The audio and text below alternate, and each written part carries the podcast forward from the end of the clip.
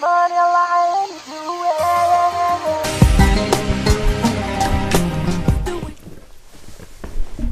What's going on, peeps?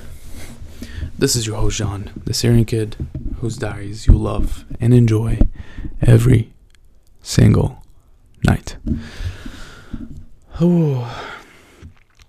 So, today is Tuesday, and for the past two days, and I'm going to make this as dramatic as I possibly can, for the last two days, I've been waking up really early in the morning at 6 a.m., which is not too early. I know, I know, I know. I used to wake up at 5, and I also used to wake up at 4. So I know this is not the earliest I could wake up. I know people wake up at 3 and 2 a.m. Um, but I've been waking up at 6, which has been really early considering I'm working the night shift. So I'm actually like just now settling down and it's 11 p.m. So I still have to record this, upload it. I have to figure out my food for tomorrow. Um, I got, I just gotta do. I still gotta do a lot of things before I go to sleep, and it's gonna be like that for the for the next two weeks. So 6 a.m. is actually pretty early, considering I don't have to go into the hospital until 2 p.m. You know what I mean? So I have a lot of time to do stuff. I've been so the past two days I've been waking up at six and I've been working out. One day I ran. This morning I went to the gym and I lifted. And I have felt so exhausted when I woke up. So exhausted. So tired. Literally like I'm at the gym, I'm doing jump rope today. And I wanted to throw up. I was yawning. and I could barely op- keep my eyes open well not barely. I, I had my eyes open but like my eyelids felt really heavy. And when i'm tired i don't know if this happens to any of you my vision gets like not blurry but i just feel like things are like shifting. You know just shifting. They're not like steady. Um, and this morning i had that feeling. Um, but i'm doing jump rope and and i was having all these feelings but you know by the end of the workout i was wide awake. I was ready to go. I came back home. I I literally it was an amazing morning. I came back, I stretched, I showered, I I ate like a good breakfast because I fasted all day yesterday, which I didn't mention. Just I meant I think I talked about it yesterday. I fasted all day yesterday, so I had a, my first meal since Sunday was this morning. I ate really good eggs for breakfast. Um, made some eggs, some coffee, sat down and did a practice exam for my for my shelf. It took me a long time to do the practice exam, way longer than it usually does.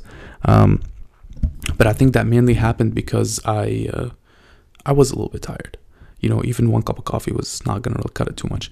But then by the time I went to my shift at two, I was I was good. I was good to go, and uh, I felt like I did a lot of good work today on during my shift. Okay, so what am I saying all this? In medical school and in almost anything you do in life, you're gonna have to sacrifice. You always sacrifice. Even if you sit at home and watch Netflix all day, you're sacrificing the things you could be doing other than sitting at home and watching Netflix. If you go out and you work, let's say you want to become the best horseback rider on the planet, you sacrifice, you know, working a desk job so that you can practice horseback riding. You, if you want to be, and, and everything else.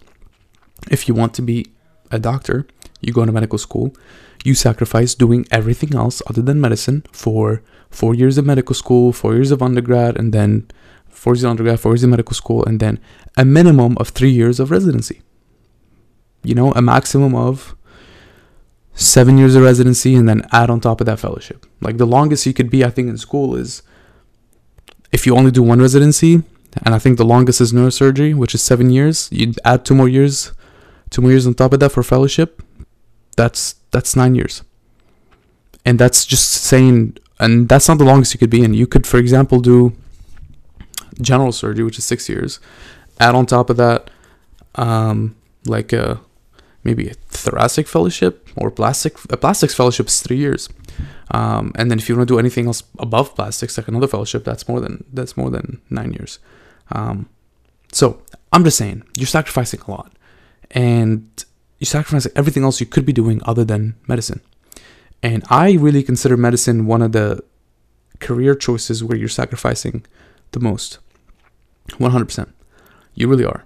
You sacrifice all these years, especially in your youth, when you people say that's you're used to explore life. You don't get to explore a lot of stuff. You're in the hospital every single day. You sacrifice a lot of sleep. You sacrifice a lot of your hobbies. You sacrifice a lot of family time, friend time, r- romantic relationship time. You sacrifice so many different things. So, and the sacrifice is worth it if if you think it's worth it. Um, but even if you think it's medicine is or whatever you're doing is so much worse to sacrifice worth the sacrifice there's one thing that you sacrifice that you can never get back and you need to be careful about when you are on the quest to become really good at something you have to sacrifice a lot of your personal i don't want to say identity but kind of like you have to break yourself down so that you can mold yourself into the person that you want to become. Um, you have to break habits and build new habits. You have to you have to change and constantly improve yourself. You have to continue, I, re, you know, continue to mold yourself, mold your identity into this person that you want to become. So, what happens when you do that? one, it's it's not a bad thing, but what happens when you do that is you can you can go it can be a very troubling time um, because you have nothing to hold on to you have nothing that's constant in your life you everything's changing even you are changing so rapidly and so much that nothing is constant um, now you can rely on the people around you in your life to keep you steady to keep you grounded. You can do that 100%. I think that's effective. I propose another method. And that's what I started to, what I opened this podcast with. Waking up early in the morning the last 2 days and having those first at least the first hour of morning, maybe and this past 2 days I've been lucky enough that the first 2 hours of, of the morning have been fully I've owned them. They're for me, no one else's. I'm not on my phone. I'm doing what I want to do, and it's for me, it's for my health, and it's things that I want selfishly, and it's me time. And that has made me feel so much more peaceful for the rest of the day, these past two days. I've been so level headed, so calm, even when I'm tired. And usually, when I'm tired, and I felt this on my rotations where I didn't get a lot of sleep. When I get tired, I like start to really go to this dark place in my head that I really don't like. I start to like question everything I think and like, you know, have a lot of anxiety and just feel a lot of emotions that I just don't like and I know that I'm I know I start to like overthink and you know magnify negative thoughts in my head a lot. And it happens to me every time I'm tired. Every time except when I'm tired, but I I'm grounded. So for the past two days, I've been grounded. I've woke. I mean, I understand though. I understand that I need to get sleep, which is why tonight I'm gonna try my best to go to sleep as as soon as possible because I need to get sleep. Like I, I understand that sleep is really important. I need to recover. I want to do. I want to be good at jujitsu, and I can't without getting good sleep. I know that, and it's not jujitsu. I need my brain to function so that I can be a good medical student. Also for my health, just in general. Um, but for the past two days, I've been so grounded because of what I've done in the morning that no matter how tired I got, I was never more than five minutes away from peace. What I mean by that, I may, I still get the same anxiety and the same negative thoughts, but I catch them so much earlier than I than I usually do, and I I come back to that feeling of being grounded. I I remember how I felt in the morning, and I tell myself, if I felt this peaceful in the morning, I can, I, why can't I feel it right now? So then my anxiety just like goes away because I know that it's possible to not feel that way. But if I woke up and I was rushing to the hospital to like go to work and I never grounded myself, I never felt peace, I never felt like I owned my day, I owned my time because we do, we all own our time. We all do. Um, it's supposed to be a human right. Um, but a lot of times it doesn't feel that way, right? When you have a job, when you have multiple jobs, you have people to feed, when you have things to do, and you're and and you sacrifice a lot of your time for other people or for yourself but you lose yourself in the process it can be it can be it can be so daunting man it can be so daunting but and and when you when when as i was saying when i'm rushing to the hospital and i don't have that feeling of peace to ground myself now i'm at the hospital and now i'm anxious. Well i only know being anxious. Literally that's i that's all i did all day. I woke up and i was anxious when i woke up because i had to rush to the hospital. And I, I went to the hospital and i've been working and i don't know anything else but being in a rush. But when I wake up and I ground myself, I feel that peace. I literally become unstoppable. I feel unstoppable the whole day. Every time I feel that little bit of anxiety, I come back to I remind myself I like I don't even have to do it consciously. It just happens. I remember right away how I felt in the morning, how I felt that peace, that calmness, that centeredness, that groundness, that feeling that I owned my time. And it makes me remember that I have control over how I feel. The same way I had control over what I did in the morning. Me waking up out of bed, getting myself out of bed no matter how tired I am, going to the gym and doing those jump ropes. And even though I felt like I was gonna throw up and I was yawning as I was nauseous and doing the jump rope, or going for a run, even though I like my knees are literally messed up. Like, I'll, let me show you. Look at my knees. Look at my knees. Look, I fell. I fell on my scooter and my knees are destroyed, like actually destroyed. Um, but I went for a run on Monday, and I loved it. I loved it. And when I was doing it, it wasn't fun. But when I was done, you couldn't have, you couldn't have given me a billion dollars to let go of that feeling that I had.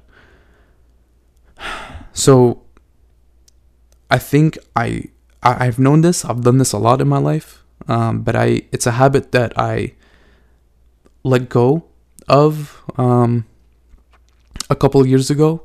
And ever since then, I just haven't been feeling like myself. And no wonder why. I need this. I need that feeling of being grounded in the mornings, that I can feel unstoppable, so that I can feel like I'm in control. I can do whatever it is that I want to do and not let, including not feeling anxious, including doing the right thing of like being a good person and, and, and